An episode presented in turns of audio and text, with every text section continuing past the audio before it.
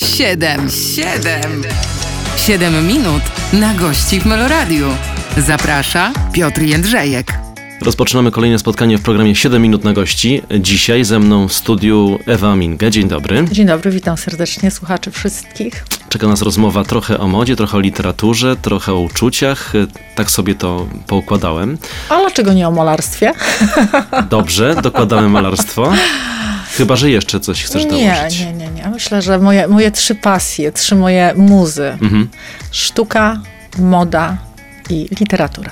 I przez wszystkie przejdziemy. Bądźcie z nami. Siedem minut na gości w Meloradiu.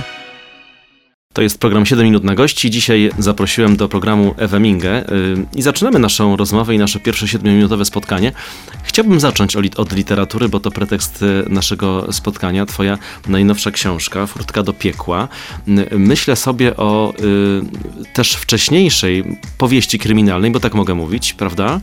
I chciałbym zapytać, zanim przejdziemy do samej książki, o przeżycia i y, to, co wydarzyło się w Twoim życiu, że o takich sprawach piszesz, bo to są, no trzeba powiedzieć, mroczne sprawy, że tak ogólnie powiem. Bo życie jest mroczne, chociaż e, moja autobiografia sprzed 10 lat, moja pierwsza książka, Mhm. którą napisałam, może którą wydałam o w ten sposób, bo piszę chyba od zawsze do szuflady, e, to życie to bajka. I wiesz co, i w życiu jest jak w bajce, czyli na początku jesteś szewczykiem dratewką. Zanim staniesz się księciem, musisz pokonać smoka, przejść siedem gór i siedem rzek i dopiero ewentualnie księżniczka pozwoli ci być księciem. E, No ale są też e, takie bajki jak bajki braci Grimm, które nie mają szczęśliwego zakończenia. I pamiętajmy, że w tym naszym życiu, dopóki żyjemy, wszystko się może zdarzyć. My nie znamy jutra. W związku z tym to życie bywa mroczne, ale e, ja te książki napisałam z kilku powodów. Pierwszy jest taki, że jestem troszkę zmęczona e, takim e, blichtrem, który się pojawia na social mediach, który jest e, bardzo niebezpieczny, który stanowi pułapkę właśnie do takich gier w ludzi, jak w pierwszej części mojej trylogii, bo Furtka do piekła, która jest na rynku, to jest druga część tej trylogii, czyli jeszcze wiemy, że będzie trzecia część. E, I wiesz, to jest, e, ja się rzeczywiście pytasz o moje przeżycia. Ja przeżyłam dużo. Oczywiście nie, nie pracowałam w seksie turystycznym, e, natomiast pracowałam w branży i pracuję w branży modowej. E, pracuję w branży modowej na całym świecie. Ja miałam e, kilka pokazów w Nowym Jorku, kilkanaście pokazów w Paryżu, kilka pokazów w Moskwie, w Montrealu, w Mediolanie, w Rzymie i no, świat wielkiej mody to jest świat wielkich pieniędzy, to jest świat wielkich pokus. E, Ale też e, przyglądałam się e, i byłam jurorem, ubierałam dziewczyny w różnych konkursach piękności. Ja dzisiaj nie przyjęłabym zaproszenia jako jurorka do konkursu piękności. Z wiekiem, z tym, co widzę, z tym, co obserwuję, ze zjawiskami, które są wokół nas, jestem przeciwniczką, żeby kobiety, które z jednej strony walczą o swoje prawa, gdzie się pojawia em, gdzie walczymy o to równouprawnienie, żeby nie traktować nas jak towaru, e, wychodzą jak przysłowiowe konie na wybiegu i ocenia się ich figurę, parametry. Oczywiście są też konkursy piękności dla mężczyzn. Ja jakby z dwóch stron uważam, że człowiek nie powinien być od tej strony w ogóle oceniany. To też w moich książkach pokazuję furtki do piekła, które w tych grach w ludzi się pojawiają. E, Jak łatwo można w te furtki wejść, wcale nie chcąc pracować w seksie tury- turystycznym, wcale nie chcąc być e, eskortem, wcale nie chcąc stać bo w końcu tam kończą w większości te dziewczyny przy drodze i obsługiwać tirowców. E, jak nie wejść, a jak już się wpadnie, jak wyjść? O jakiej skali my zjawiska mówimy? Pytam o Twoje doświadczenia.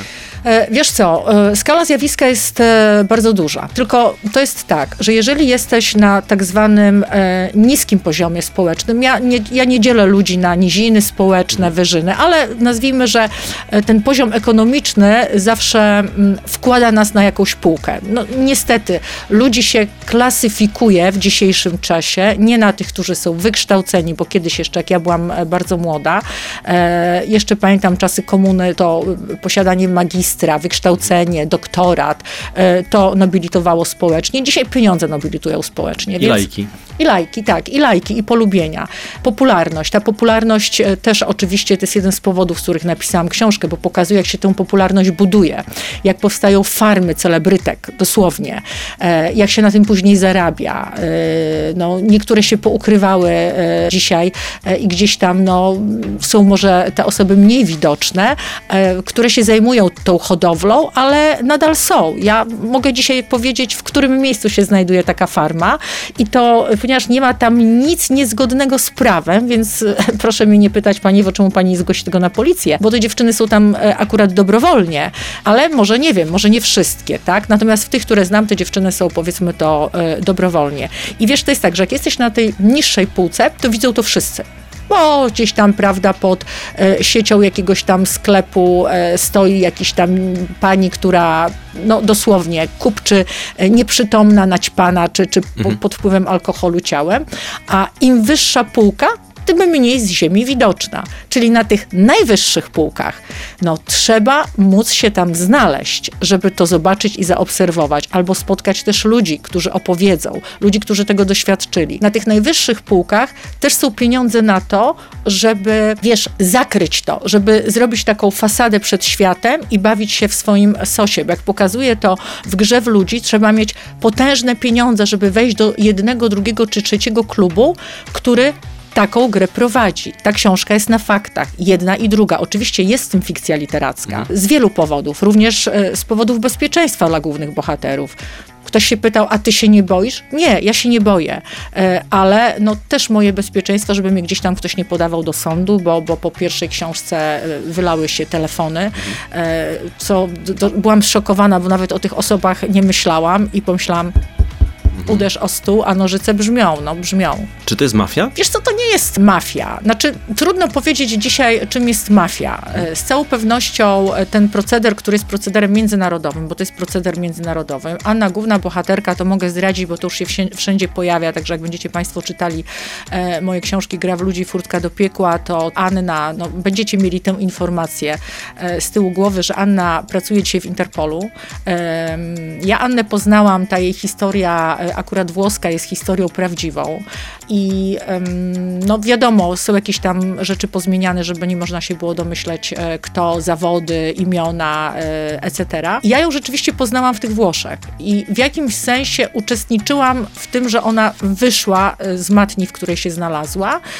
Na szczęście Anna nigdy nie uprawiała, nie, nie była zmuszana do uprawiania prostytucji, ale tylko dlatego, że przez przypadek dla człowieka, którego bardzo kochała i który deklarował, że ją bardzo kocha i tak naprawdę wywiózł ją do swojego domu rodzinnego do Włoch i tam ją, e, że tak powiem, udając cały czas pewną miłość, zostawił, żeby się opiekowała jego ciężko chorą matką. I tutaj musimy zrobić e, przecinek, bo 7 minut minęło. Za chwilę wracamy w kolejnej odsłonie. Ewa Minge dzisiaj jest moim Państwa gościem. 7 minut na gości w Meloradiu.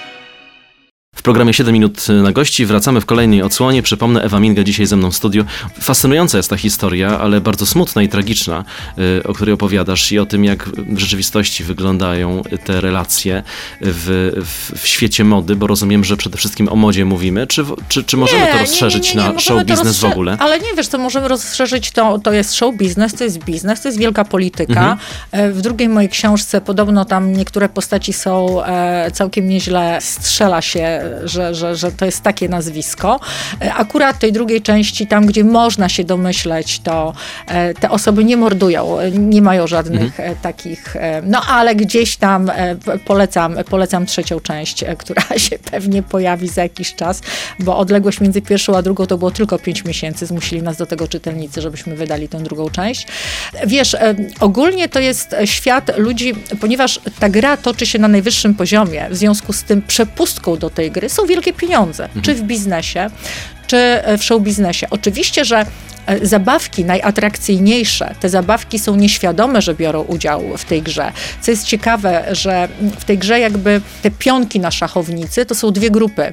Jedna grupa to są osoby, które są kompletnie nieświadome mhm. i co jest ciekawe, wygrywa ta najbardziej cnotliwa. Druga e, grupa, no to są oczywiście przy okazji pokazuje te osoby, które, które się kupuje, które mają cennik. Ale wiesz, ja wychodzę z założenia, że jeżeli coś jest do kupienia i ktoś podaje cenę, ta cena zostaje zapłacona i zostaną tak zwane warunki umowy e, dopełnione, to co mi do tego, że ktoś sprzedaje swoje ciało. Ktoś sprzedaje głos, ktoś sprzedaje ciało, ktoś sprzedaje mózg, e, a to nie znaczy, że, że nie może sprzedać, prawda, ciała. Więc z mojego punktu widzenia ja dopuszczam taką historię. Mnie to w żaden sposób nie mierzy. Ja mam bardzo dużo szacunku do osób, które em, pracują w sposób uczciwy. Nie wynikam, czym pracują, bo to jest e, ich sprawa. Problem zaczyna się wtedy, kiedy osoby, ja o tym głównie piszę w tej mojej e, powieści, w tych moich powieściach, kryminałach, kiedy te osoby zostają wbrew własnej woli uwikłane w taką grę. I wiesz, ci gracze, oni wiedzą o tym. E, Ci gracze, jak w ruletkę, stawiają na poszczególne osoby, kto przejdzie do następnego poziomu. Tylko, że ta osoba nie wie, poza naszą Anną która e, z zemsty, która mając okazję odmienić swoje życie, bo tak te książki są również o tym, że nie ma takiego dna, od którego się nie można odbić. Idzie i po prostu idzie po wygraną. Do tego dna się odwołam i zapytam w takim razie, po co piszesz? Czy to jest e, pisanie ku przestrodze, czy to jest pisanie, żeby pokazać, jaki jest ten świat, e, czy to jest jakieś też danie upustu tego, o czym wspomniałaś, że piszesz całe życie, a dopiero tak naprawdę niedawno zaczęłaś to światu pokazywać? Wiesz co, to jest nie, dlatego że chyba pandemia spowodowała, że ja napisałam całą powieść, bo tak by jakieś, wiesz, e, opowiadania, bardziej rozmowy samej ze sobą, nie chcę nazwać tego pamiętnikami, ale to jest świetna autoterapia pisanie. Przede wszystkim, tak jak powiedziałam ci na początku naszej rozmowy, mnie drażni i denerwuje sztuczny świat, który jest pułapką. Ja to piszę ku przestrodze, pokazuję jak działają pewne mechanizmy, pokazuję jak można złapać się na konto w internecie, e, na Instagramie, gdzie piękna modelka na pięknym jachcie ma ileś tam zdjęć, ta, ta dziewczyna jest, ta dziewczyna istnieje, ta dziewczyna wrzuca zdjęcia, ta dziewczyna pisze, ta dziewczyna odpisuje i bardzo często y, zaczepia różne inne piękne dziewczyny i mówi, słuchaj, ale, ale ty jesteś taka elegancka, piękna, zobacz jak ja żyję i tak dalej, i tak dalej. Te konta są bardzo realne. To nie jest tak, jak to było kiedyś na początku, że tu shake wrzucony, jakiś ten sam shake na innym koncie. Nie, te osoby piszą, te osoby nawiązują kontakt, te osoby są łowcami. Nie zawsze stoi za tym kobieta, czasami stoi za tym kobieta. Dziewczyny jako modelki mają pracować, przyjeżdżają do jakiejś agencji na końcu świata. Nie chcę tutaj opowiadać, yy, ale to jest i Moskwa, e, to są i Emiraty Arabskie, to nie jest tylko słynny Dubaj. E, to się dzieje także mm, w Europie. Nie będę tutaj e, zdradzała e, szczegółów. E, I wiesz, ona gdzieś jak to jest poza te, na, na drugim końcu świata, ona wysiada z tego samolotu i sprawą normalną jest, że ktoś bierze od niej paszport, żeby ją e, zameldować, żeby jej załatwić tę pracę. Ona jedzie do pięknej willi. W tej pięknej willi są przepiękne dziewczyny. Trochę jak o, u Hugh Hefnera. E, To wszystko wygląda bardzo atrakcyjnie. Ona przechodzi sesję zdjęciową. Jest dla niej robiony katalog, identycznie jak się robi to przy pokazach mody, tylko że ona nie dostaje już tego paszportu. I się okazuje, że ona nie będzie pracowała na wybiegu, że ona będzie świadczyła usługi prostytucji, a ona nie jechała jako prostytutka. Ja w pewnym sensie też w różnych, bo tam w tych moich książkach są różne mechanizmy. Są mechanizmy dotyczące właśnie tego łowienia e, na, na, na Instagramie, ale chyba takim najmocniejszym dla mnie e, mechanizmem, bo pytałeś o moje osobiste przeżycia. Dla mnie takim najmocniejszym, naj, najdramatyczniejszym mechanizmem jest łowienie na uczucia, oszukiwanie na miłość. E, mi w życiu zdarzyło się, e, no oczywiście akurat w moim przypadku chodziło o wykorzystanie mojego nazwiska, mojej osoby, mojej pozycji. Akurat no, nie byłam i nie jestem już w wieku, żeby ktoś mnie łapał na, na, na uprawianie prostytucji. Wiesz, mnie złapano na uczucia na przykład, tak? Czyli ktoś, kto wydawało mi się, że mnie naprawdę kocha, e, zauważyłam, zaobserwowałam w dość trudnym momencie, kiedy naprawdę temu człowiekowi mocno zaufałam i uwierzyłam, że jestem w jego ręku tylko narzędziem. I wyobraź sobie, że ja bym to nic nie wskazywało na to, gdyby moi przyjaciele, przerażeni tą sytuacją, nie przynieśli mi nagrania, co ten pan o mnie mówi za moimi plecami, rozumiesz?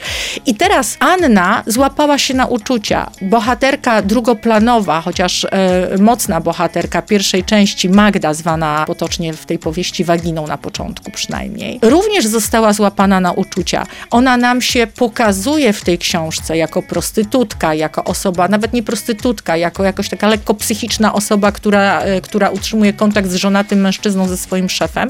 Później się okazuje, że ten szef ją złowił.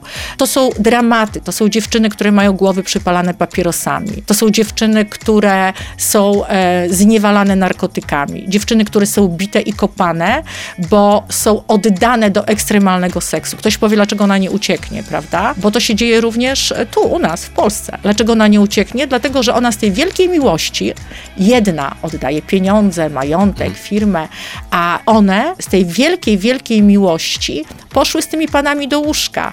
I to wszystko zostało sfilmowane. I one miały gdzieś ukrytą kamerę i moment, w którym mówią wychodzę, w dzisiejszej dobie internetu pokazuje jej się materiały na nią. Aby na pewno chcesz wejść? I one zostają. I biorą coraz więcej, żeby to przetrwać. Mówią o narkotykach. Znowu 7 minut nam minęło, choć chciałoby się dalej słuchać teraz tej opowieści. Zaraz do niej wrócimy. Ewa Mingę dzisiaj ze mną w studiu. Zostańcie Państwo z nami. 7 minut na gości w Meloradiu. Wspomniałem, że bardzo dramatycznie brzmią te opisy y, świata, y, o którym opowiadasz w swoich książkach i nie tylko, bo jak mówisz, to są też może przede wszystkim twoje doświadczenia, na których budujesz Też, dopiero ten też, świat, też, prawda? Zapytam jedno z tych doświadczeń. Pomyślałem sobie, kiedy, kiedy to usłyszałem, zobaczyłem, że to taka jest śmieszna historia, taka śmiesznostka, ale w kontekście tego, co powiedziałaś, już tak nie myślę. Myślę o Silvio Berlusconi i twojej osobistej historii sprzed lat. O matko, ta historia ma osobista sprzed lat. Wiesz, no to jest tak. To, to jest historia, która oczywiście e, dla mnie była śmieszna. Nie, ona była śmieszna, natomiast była śmieszna, bo, bo, bo ja byłam osobą, wiesz, właśnie mnie na, na tego typu rzeczy jest trudno złowić. E, otóż dostałam medal od mera Rzymu za zasługi dla Wiecznego Miasta. Imienny medal, bity mam go do dzisiaj.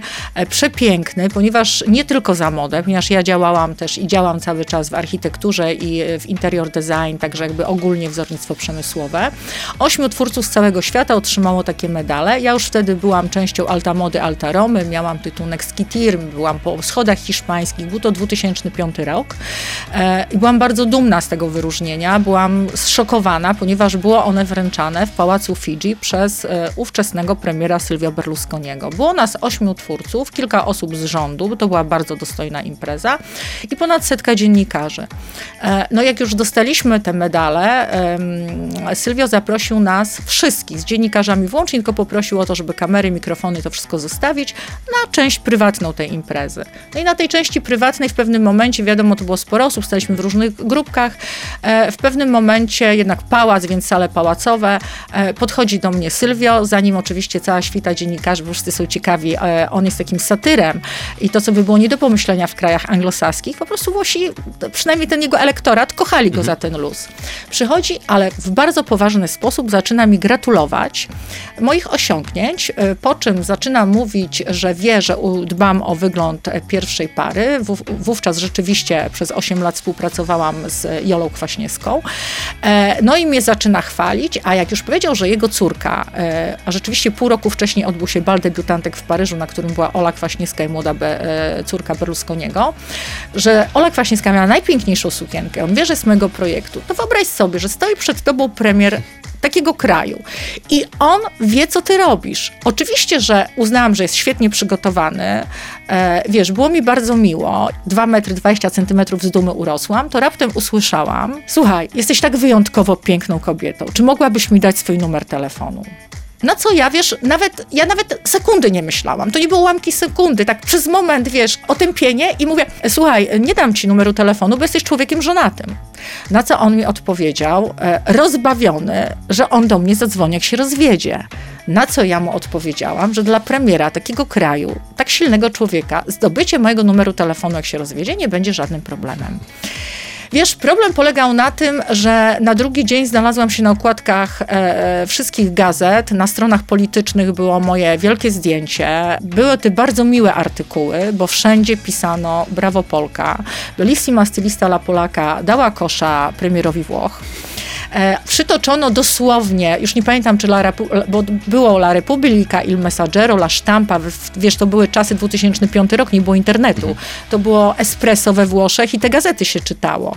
Moja popularność sięgnęła zenitu z dnia na dzień. E, pojawiła się konferencja prasowa w telewizji na ten temat. Na szczęście e, nie, nikt mnie na nią nie zaprosił, czy też e, nie znaleziono mnie, żebym odpowiadała. Sylwia opowiadał, że jestem urocza, cudowna i wspaniała. Gazety wymyśliły że jego ówczesna, bo to był ten czas, operacja plastyczna i przeszczep włosów to dla Polki. E, pojawiły się zdjęcia Moniki, zdjęcia moje, ówczesnej żony Berlusconiego, porównywanie nas, że wyglądam całkiem jak młoda Monika. Żadnego podobieństwa oczywiście nie było.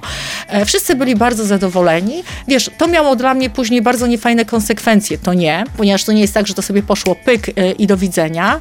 Miałam później sporo trudności w kontynuowaniu kariery we Włoszech, ale są pewne ceny, których ja nigdy nie zapłacę i chcę umrzeć z poczuciem, że to, co zbudowałam, zbudowałam na własnym mózgu, dzięki własnym e, rękom, a nie dzięki własnej pupie. Ale nie neguję, Absolutnie, jeżeli ktoś wybiera inną drogę, to jest jego sprawa. Ja jednak chciałabym, żeby był oceniany mój talent w dziedzinach, którym się zajmuję. A prostytucją się nie zajmuję. To kończąc ten temat, y, hasło bunga bunga wywołuje ciebie śmiech czy Przerażenie. Czy Przerażenie, mhm. dlatego że wiesz, ja trochę jakby wiem i, mhm. i to jest, tak jak mówię, ja jestem osobą, e, uważam się za osobę naprawdę inteligentną, uważam się za osobę naprawdę e, obytą i zdarzyło mi się dać złapać na uczucia. Co prawda, jeszcze raz podkreślam, tu nie chodziło absolutnie o, o prostytucję. Natomiast e, dziewczyny, które e, są, wiesz, ja byłam wtedy 2005 e, rok, to ja byłam sporo młodsza, nawet 40 jeszcze nie miałam, także 30 parę lat, byłam atrakcyjną dziewczyną, e, wiesz, wychowaną na szczęście w cudownej rodzinie, chociaż na prowincji, która, mama moja zwłaszcza była taką osobą, która bardzo dbała o to, żebym miała świadomość zagrożeń tego świata. Wiesz, ten wielki świat to znałam głównie zawodowo. Nigdy nie miałam żadnych kompleksów z tym spowodowanych, ale zobaczyłam, jak te dziewczyny oceniane, że wiesz, gdzieś tam się pojawiły na te bunga bunga, my nie zdajemy sobie z tego sprawy jak łatwo jest wpaść w taką pułapkę, zapłacić później potężne konsekwencje za to i poczuć się na końcu naprawdę bardzo, bardzo źle. Jeżeli to się tylko skończy na, na tym, że się czują bardzo, bardzo źle, wiesz, to jest pół biedy, ale, ale czasami jest tak, że słuch zaginą, czasami jest tak, że właśnie wchodzą w grę narkotyki, one sobie potem nie radzą, te dziewczyny, no ale oczywiście są takie, które robią karierę, rozumiesz, bunga bunga, bo działa,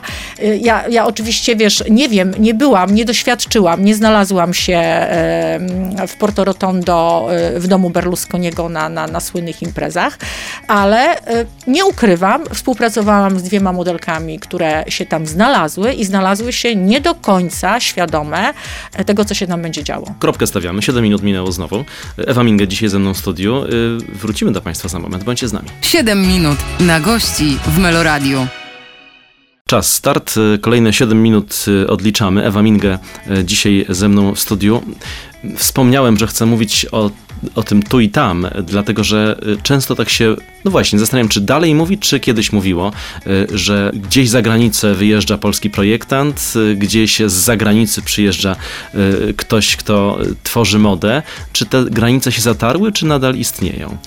Nie, no granice istnieją, dlatego że wiesz, są kraje, które się kojarzą typowo modowo i wtedy, kiedy ja zaczęłam robić, miałam pomysł e, jakby robienia, budowania swojej marki, to chciałam się mierzyć z najlepszymi. I jak ludzie pukali sobie w głowę, ale co ty jedziesz do jaskini lwa, do kolebki mody z tej naszej biednej, siermiężnej Polski.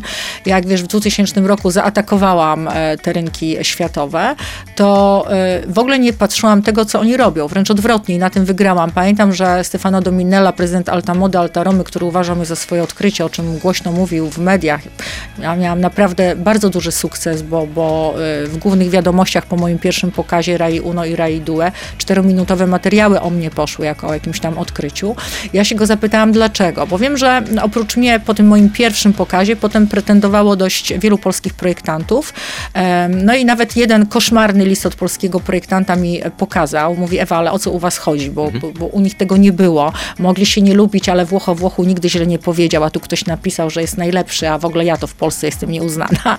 E, no i ja mówię, no dobrze, no to wytłumacz mi, bo wiesz, chciałam zrozumieć, co takiego, bo ja się uczyłam e, często po faktum. Czyli co takiego spowodowało, że z takim entuzjazmem zostałam przyjęta, ponieważ ja po schodach hiszpańskich, które były moim pierwszym pokazem, takim poważnym na świecie, e, zostałam zaproszona, żeby za dwa dni zrobić indywidualny, czego nie było w ogóle w planach, bo to akurat było podczas tygodnia mody takiego e, właśnie Alta Mody, Alta Romy, to jest taki odki tir we włoskiej modzie, ta najwyższa półka. E, I ja byłam zszykowana tym i mówię do niego, że, że dlaczego tak się też stało? Powiedział, mówi bo ty masz swoje DNA, jesteś dokładnie tak, jak włoskie domy mody, jesteś inna, masz swoje DNA, to widać, że to jest Minge i, i to jest odkrywcze, to jest, to jest piękne, to jest kolorowe, to jest bardzo dużo w tym sztuki.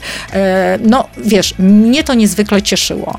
W związku z tym na całym świecie jest tak, że obojętnie, tu już powiem, obojętnie, czy będziesz z Polski, czy będziesz z Francji, czy będziesz z Niemiec, czy będziesz z Ameryki, liczy się twoje własne DNA. Problem polega na tym, że my się wychowaliśmy za żelazną kurtyną. Mhm. I dzisiaj pokolenie moich synów to jest dopiero pokolenie, które jest pokoleniem świata. 30 lat e, to pokolenie 30 troszkę plus e, i w dół to są ludzie, którzy są ubrani identycznie jak cały świat. To są ludzie, którzy mają e, podobne myślenie jak cały świat. Poprzez internet ten świat się stał globalny i skrócił i dzisiaj nie ma problemu, żeby Polska, jakaś marka modowa, pod warunkiem, że nie, ale naprawdę mówię tu o młodych ludziach, nie będzie patrzyła i wzorowała się na światowych markach. Kiedy zapytałam Stefano Dominella, dlaczego tylko ja, a nie zaprosił tam kogoś, kto już, mhm. nie będę używała, broń Boże, nazwisk, kto również się odezwał, że chce także pokazywać się na Altamodzie Alta Romeo, on powiedział, ale my mamy już jednego Armaniego. Nam drugi Armani, drugi Valentino nie jest potrzebny. To musi być coś, co jest mocne i silne. E, dzisiaj uważam, że jesteśmy na najlepszej drodze do tego, żebyśmy nie mieli żadnych kompleksów i żebyśmy się posługiwali światem jak naszym własnym rynkiem. Pięknie opowiadała tutaj niedawno o tym Jolanta Kwaśniewska, która właśnie mówiła, że starała się być taką ambasadorką polskiej mody i polskich projektantów i y, gdzieś z tej siermierznej Polski wyjeżdżać i pokazywać była, się na świecie. Była i muszę powiedzieć, że bardzo dużo mi przywoziła fantastycznych opinii z gazet mhm. E, amerykańskich, francuskich, e, gdzie chwalono ją za, za ubiór. To było dla mnie oczywiście ogromne wyróżnienie. E, nie ukrywam, że, że, że całe mnóstwo tych rzeczywiście na, na wyjazdy oficjalne przygotowywałam dla pierwszej mhm. damy. Przygotowywała także Teresa Rosati, przygotowywała także jej przyjaciółka pani Maja. No ale rzeczywiście, no jak już było, bardzo często jak było gorąco i się okazywało, pamiętam takie historie, że dzwoniła i się dowiedziała, że ona musi być praktycznie no, na drugi dzień e, gdzieś u królowej Anglii. Mieliśmy mhm. taką sytuację i pamiętam, że było to dla niej tworzone w nocy. E, ktoś powie, o, już po nocach jej szyli, wozili i tak dalej, i tak dalej, i tak dalej. No, dla nas to był oczywiście wielki zaszczyt e, i to było ogromne wyróżnienie i robiliśmy wszystko, żeby, żeby nasza pierwsza dama wyglądała jak najlepiej, a przy okazji eksponowała naszą markę a teraz robisz dla konkretnej osoby? Myślisz o konkretnej osobie, kiedy tworzysz y, y, modę, czy myślisz nie, ja o jakimś odeszłam, wzor, wzorcu? Nie, wiesz, ja w ogóle odeszłam od tak zwanego szycia na miarę, mhm. y, jakby odeszłam od, od takiego indywidualnego projektowania. Nie ukrywam, że został tylko taki nasz mocny dział, który mamy zagraniczny i to są osoby, które obsługujemy od 20 lat. Naprawdę bardzo długo obsługujemy te osoby. Nie ukrywam, że są to właśnie też i gdzieś tam Emiraty, ale mamy w Stanach, mamy w Londynie, mamy we Francji. Mm, no są to osoby, które potrzebują już całego, to w grę wchodzi concierge, to są specjalne loty, to jest w ogóle obsługa, której tutaj w Polsce e, myślę, że nikogo nie byłoby na to stać, a tych, których jest na to stać dzisiaj w Polsce, to oni wolą pojechać w Mediolanie na Via Monte Napolone, zrobić sobie zakupy. Jednak tych e, zagranicznych marek nikt nie jest prorokiem we własnym kraju.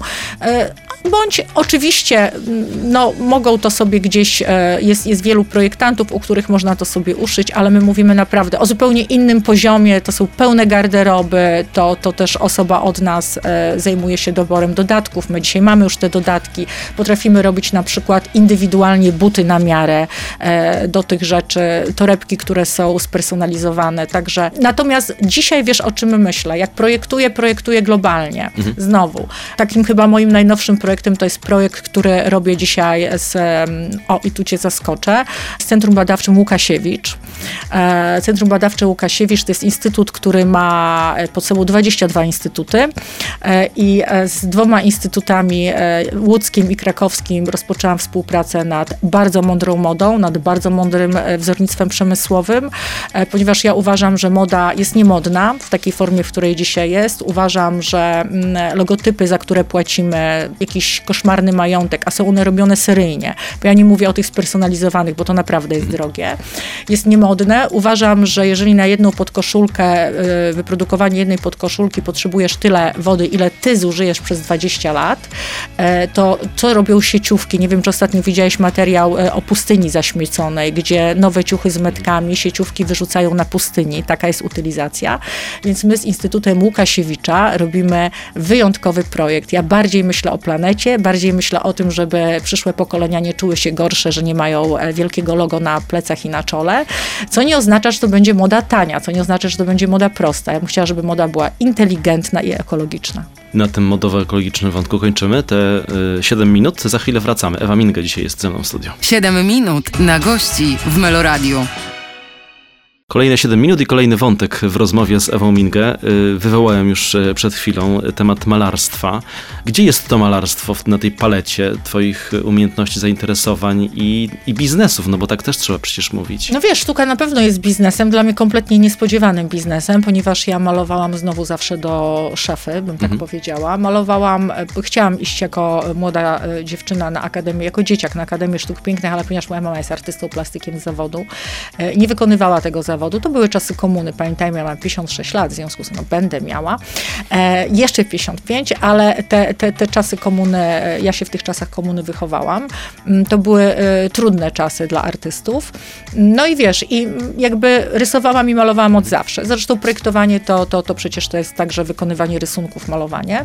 No i ta pandemia, która spowodowała, że napisałam e, powieść e, zwartą i ta pandemia, która spowodowała, że z nadmiaru czasu wyciągnęłam sztalugę i tak dość intensywnie malowałam, spowodowała, że przez czysty przypadek ktoś tam się bardzo zainteresował tym, co robię. Ja dalej nie chciałam tego pokazywać. E, Nie dlatego, że się wstydziłam, tylko po prostu to nie miało służyć światu. Wiesz, myślę, no tyle aktywności naraz, to nie przesadzajmy. We wrześniu w 2021 roku odbył się mój pierwszy wernisaż, duży, który miał wisieć dwa tygodnie, wisiał chyba pięć. Takie było zainteresowanie w Warszawie w Centrum Koneser, w e, Galerii Totu Art, która jest moją macierzystą galerią i są moim marszandem. No okazało się, że wiesz, że to się dobrze sprzedaje, e, że to się podoba, że kupują to kolekcjonerzy. Okazało się, że do dnia dzisiejszego wartość wzrosła czterokrotnie, że mam notowania na aukcjach, miałam wystawę w Paryżu, e, miałam trzy wystawy w Polsce, teraz 9 będę miała kolejną wystawę, e, zapraszam do Banglobu e, w Gdyni 9 e, lutego. E, szykujemy się do bardzo dużej wystawy zagranicznej, bardzo dużej wystawy zagranicznej. Byłam w Kolumbii z 20 najlepszymi artystami z całego świata, zostałam zaproszona na malowanie w dżungli potężnej destylarni, robienia graffiti. E, Do mnie należała szafa pancerna, którą, którą zrobiłam, więc przeżycie naprawdę bardzo mocne nazwiska były tam. E, Sztuka jest dla mnie, wiesz, no, na, użyję tego słowa, nie wiem czy powinnam, ale ja przeżywam jak maluję orgazm taki emocjonalny. Sztuka jest dla mnie wszystkim, malarstwo jest dla mnie wszystkim, rzeźba, którą uprawiam i, i przygotowuję w tej chwili też kolekcję taką em, swoich rzeźb. E, zresztą już niektóre były na rynku i też osiągnęła jedna z moich rzeźb destynację bodajże około 80 tysięcy złotych. E, więc ktoś ją za takie pieniądze kupił, bo wiesz jak jest ze sztuką. Sztuka ma taką wartość, za jaką się ją kupi. Ale te moje obrazy, co mnie cieszy, że kolekcjonerzy kupują i wieszają u siebie w sypialni na przykład albo w living roomach e, i, i to jest dla mnie bardzo miłe, że nie tylko kupują je kolekcjonersko, żeby gdzieś tam, wiesz, schować i kiedyś na nich zarobić. No kocham to. Robię duże formaty, bo to jest 1,40 na 1,40 półtorej metra e, z rozmachem. To są obrazy strukturalne. Zachęcam na moim e, Instagramie, można zobaczyć, wrzucam, bądź zobaczyć przejście po prostu do Centrum Koneser mm, i w Totuarcie pooglądać moje, moje malarstwo. Nie ma tego dużo, bo, bo nie jest szeroko dostępne. A w procesie twórczym jak to wygląda? Bo gdzieś wyczytałem, że kiedy siadasz do pisania, to to trwa cały dzień i kilka Z malowaniem godzin, trwa to tak samo. czyli podobnie. Tak, wiesz, e, jeszcze więcej, dlatego że jak mm, ja sobie robię takie, no muszę dzielić ten czas i na przykład, wiesz, czuję w kościach, ach, popisałabym. I mam dwa tygodnie takiej chcicy na popisanie i wtedy rzeczywiście od rana do nocy robię 15-20 stron dziennie. E, Natomiast jak maluję, to e, zaczynam rano z przerwą na zjedzenie, nie zawsze, nie zawsze, bo tak to przeżywam, że, że zdarza mi się, że nie jem. Kończę 23, najdłużej mi się zdarzyło do wpół do czwartej malować, malowałam wtedy 20 godzin. I to wiesz, i nie mogłam zasnąć, taka byłam rozentuzjazmowana zatrzymowana. Zresztą m, uprawiając malarstwo, maluję w różnym świetle. To jest bardzo ważne, żeby wiedzieć, jak ten obraz będzie wyglądał w takim oświetleniu, w takim, w dziennym świetle. To też on wymaga takiego procesu, żeby e, o różnych porach dnia malować. Potem oczywiście wracam do niego na następny dzień. A powiedz, masz w sobie taką pewność siebie, że kiedy już coś namalujesz, ci się podoba, też myślisz, że spodoba się to odbiorcom? Czy jest taka niepewność? e, Wiesz co? Nie, dlatego, że ja nie maluję pod odbiorcę, mam to szczęście, że nie żyję z malowania, chociaż przez przypadek to malowanie także przynosi mi profity całkiem niezłe. Natomiast ja zawsze malowałam i będę malowała dla siebie. Powiedziałam sobie, że jest pewna dziedzina i to jest właśnie malarstwo, które jest moją pasją i moim odpoczynkiem, którego nigdy nie będę uprawiała na potrzeby rynku. I najtrudniejsze i najdroższe obrazy to są u mnie obrazy na zamówienie, zdarzają się takie obrazy. E, Ja przeżywam katusze, bo muszę się dopasować e, do jakichś kolorów, do, do, do jakiejś wizji. E, Bardzo rzadko to robię i tylko wtedy, kiedy zajmuję się też przy okazji architekturą. No właśnie, bo jeszcze uprawiam od wielu lat architekturę. I kiedy moi architekci, z którymi współpracuję i robimy jakiś wspólny projekt, mówią i wiesz Ewa, i tu musi być twój obraz, ale wiesz, on musi być w takich kolorach.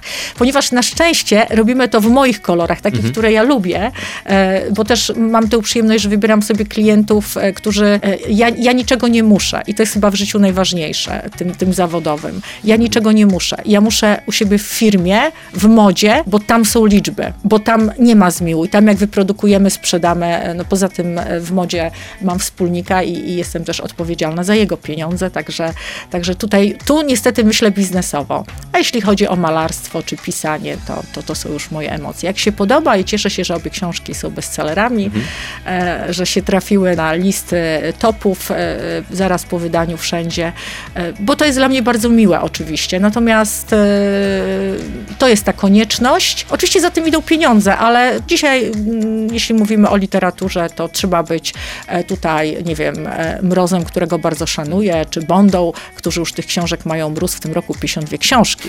E, Więc e, tak, no myślę, że oni na tej literaturze dobrze zarabiają. Ten wątek zamykamy w rozmowie z Ewą Mingę w programie 7 minut na gości. Za chwilę wracamy do Państwa. 7 minut na gości w Meloradiu. Program 7 minut na gości trwa. Ewa Minge dzisiaj ze mną w studiu. Y, Chciałbym, y, zanim tak podsumujemy jeszcze to wszystko, zapytać Cię o kwestię y, znajomych, przyjaźni, znajomości w tym artystycznym świecie.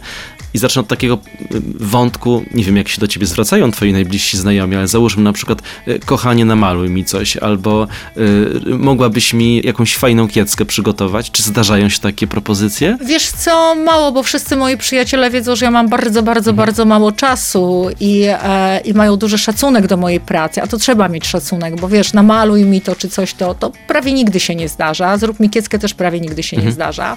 Te formy są zawsze takie, słuchaj, mam jakąś imprezę albo coś i tak dalej, wiesz. Ja oczywiście z wielką przyjemnością pomagam, jeśli to są moi przyjaciele. Moje dzieci mówią do mnie maminci, od mojego ulubieńca Leonardo da Vinci, który jest dla mnie absolutnie numerem jeden obok Michała Anioła, to jest dla mnie top by top, światowy mojego życia.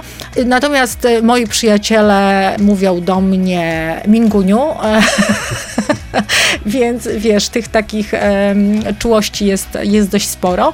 Muszę ci powiedzieć, bo chciałabym, to jest chyba ważne dla naszych słuchaczy, że drodzy Państwo, w moim przypadku pieniądze miały rolę zawsze drugorzędną, traciłam te pieniądze, zarabiałam te pieniądze, okradano mnie, różne historie się działy. Natomiast nigdy w życiu nie straciłam przyjaciół. Ja mam duże grono przyjaciół, więcej jak palców u dwóch dłoni. To ludzie mówią, że to jest niemożliwe. Ja mówię, jeśli to są przyjaźnie 40-30-letnie, to wierzcie mi, jest to możliwe. Mam wypróbowanych, wspaniałych, cudownych przyjaciół i im zawdzięczam w swoim życiu najwięcej. Zawsze mówię, że na każdym poziomie mojego życia e, siedzi jakiś em, obrońca e, mojego życia, siedzi jakiś mój przyjaciel. Bardzo często się zdarzało, że jak wchodziłam piętro wyżej, e, to go chciałam ciągnąć za sobą. Mam wielu przyjaciół, którzy mówili, nie, nie, nie, nie, nie, nie, spokojnie, jest na mojej półce dobrze, ty sobie idź tam dalej, ja tu jestem, siedzę, czekam. E, Z wszystkimi e, tymi moimi przyjaciółmi czuję się bardzo bezpiecznie i w życiu możemy stracić naprawdę bardzo wiele. E, może nam e, wyrwać to życie podłogę spod, spod nogi, kanapę spod pupy, e, możemy wpaść do furtki, do piekła i naprawdę, jeżeli będziemy mieli fajnych ludzi wokół siebie, to nic nie jest nam straszne. Olimpiady nie wygramy w pojedynkę, musi być zespół. Są przyjaciele, jest zespół. To zapytam jeszcze, czy są prawdziwe uczucia, bo w tych relacjach dużo jest, tak mi się wydaje, w tym świecie takiej sztuczności, takiego grania, niekoniecznie pozytywnego. Zresztą sama mówiłeś, że zdarzały się sytuacje, że zostałaś gdzieś mm, oszukana, gdzieś obmówiona na boku. Da się na to uodpornić? Da się nauczyć żyć tak, żeby to nie bolało? E, wiesz, jeżeli ulokujesz pieniądze i ktoś cię okradnie na pieniądze, hmm. to mi się zdarzyło, na grubo, naprawdę na grubo, to masz wściekłość. Wiesz, masz wściekłość, że po prostu dałeś się tak zrobić. To jest złość. Czy to jest ból? Nie, to jest ogromna złość. Natomiast jeżeli ktoś zawiedzie twoje zaufanie, twoją lojalność, twoje oddanie, twoje uczucia, to boli jak cholera. I wierz mi, bardzo trudno jest się na to uodpornić. Co człowiek w takim momencie robi? Próbuje się zamknąć na, wiesz, na uczucia, próbujemy się zamknąć na uczucia. Natomiast to nie jest zawsze, wiesz, to, to są różne poziomy, bo to się zdarza, że cię, nie wiem, wspólnik w biznesie oszuka. Mhm. To jeszcze raz powtarzam, no dobra, no jest to obca osoba, tak? Coś tam się wydarzyło, okej, okay. no oczywiście, no niedobra, walczysz, ale jeżeli jakaś bliska osoba cię zawiedzie, to nie jest to tak, że się na to uodpornisz, bo szukam takiego porównania, które by było bardzo, mhm. które by było bardzo obrazowe. Znowu odniosę się do mojej książki książki. Anna nie miała problemu z tym, że pracowała za grosze e, w fatalnych warunkach z fatalnym szefem e, w sklepie AGD RTV.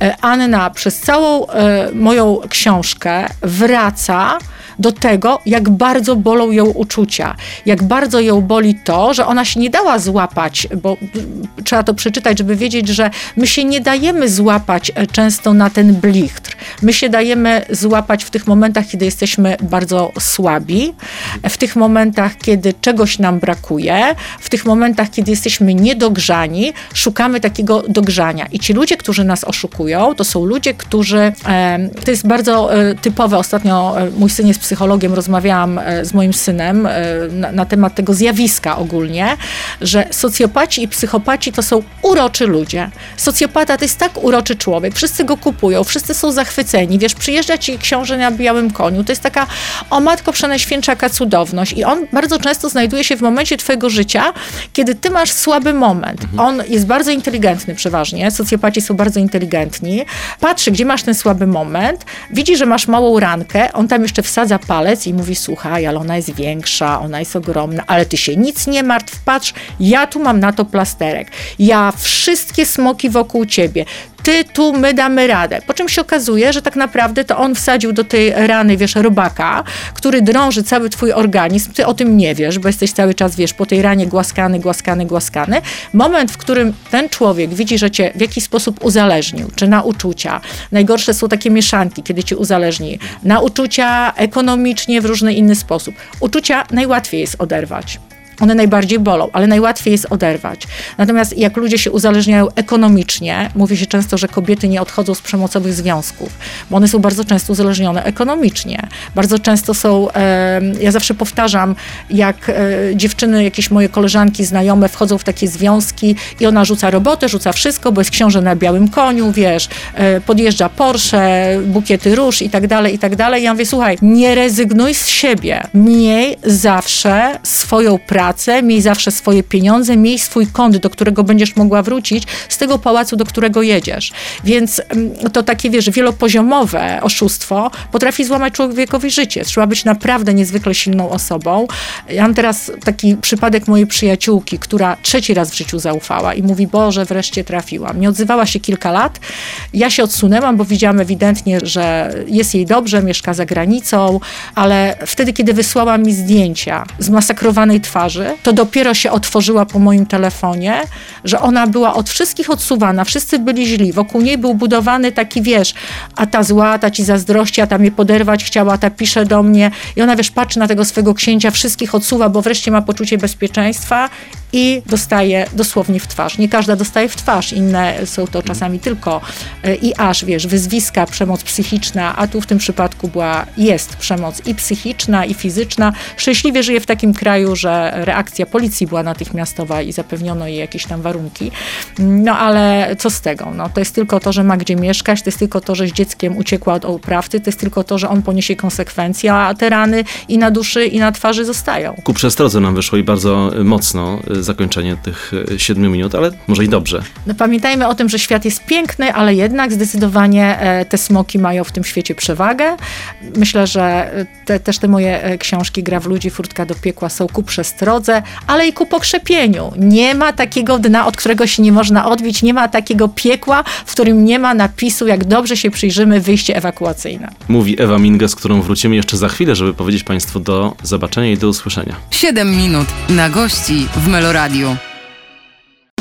Teraz to już definitywnie kończymy naszą rozmowę. Ewa Minge dzisiaj przez ostatnie dwie godziny w studiu Meloradia siedziała i opowiadała o tym, co, co u niej, o tym, co w jej twórczości, a przede wszystkim w książkach i w tej najnowszej e, książce Furtka do piekła. Bardzo dziękuję Ci, że przyjęłaś zaproszenie do studia i cieszę się, że udało się spotkać, bo y, łatwo nie jest. Kalendarz napięty, wszędzie duże zobowiązania. Łatwo nie jest, ja nie mieszkam w Warszawie. Jeszcze Państwu na koniec powiem taką rzecz, jak się mnie wszyscy pytają o tych rozmowach. Pani Ewo, Pani jest taka silna, chciałabym być tak silna jak Pani, Drodzy Państwo, trening czyni mistrza. Upadki i wstawania z upadków to jest właśnie moja siła, ponieważ ja dzisiaj wiem, że gdzie bym nie upadła, a upadałam wiele razy, gdzie bym nie wlazła przez przypadek albo nie została zwabiona przez e, arkana życia, można z tego wyleść, nawet ręka i noga odrośnie wyrwane. Jeszcze raz dziękuję za to, że byłaś z nami. E, Państwu przypominam player meloradio.pl i e, na YouTubie również jesteśmy z wideo. Kiedy tylko ta rozmowa się zakończy, można będzie nas e, oglądać. Bądźcie z nami, a w programie wracamy już jutro.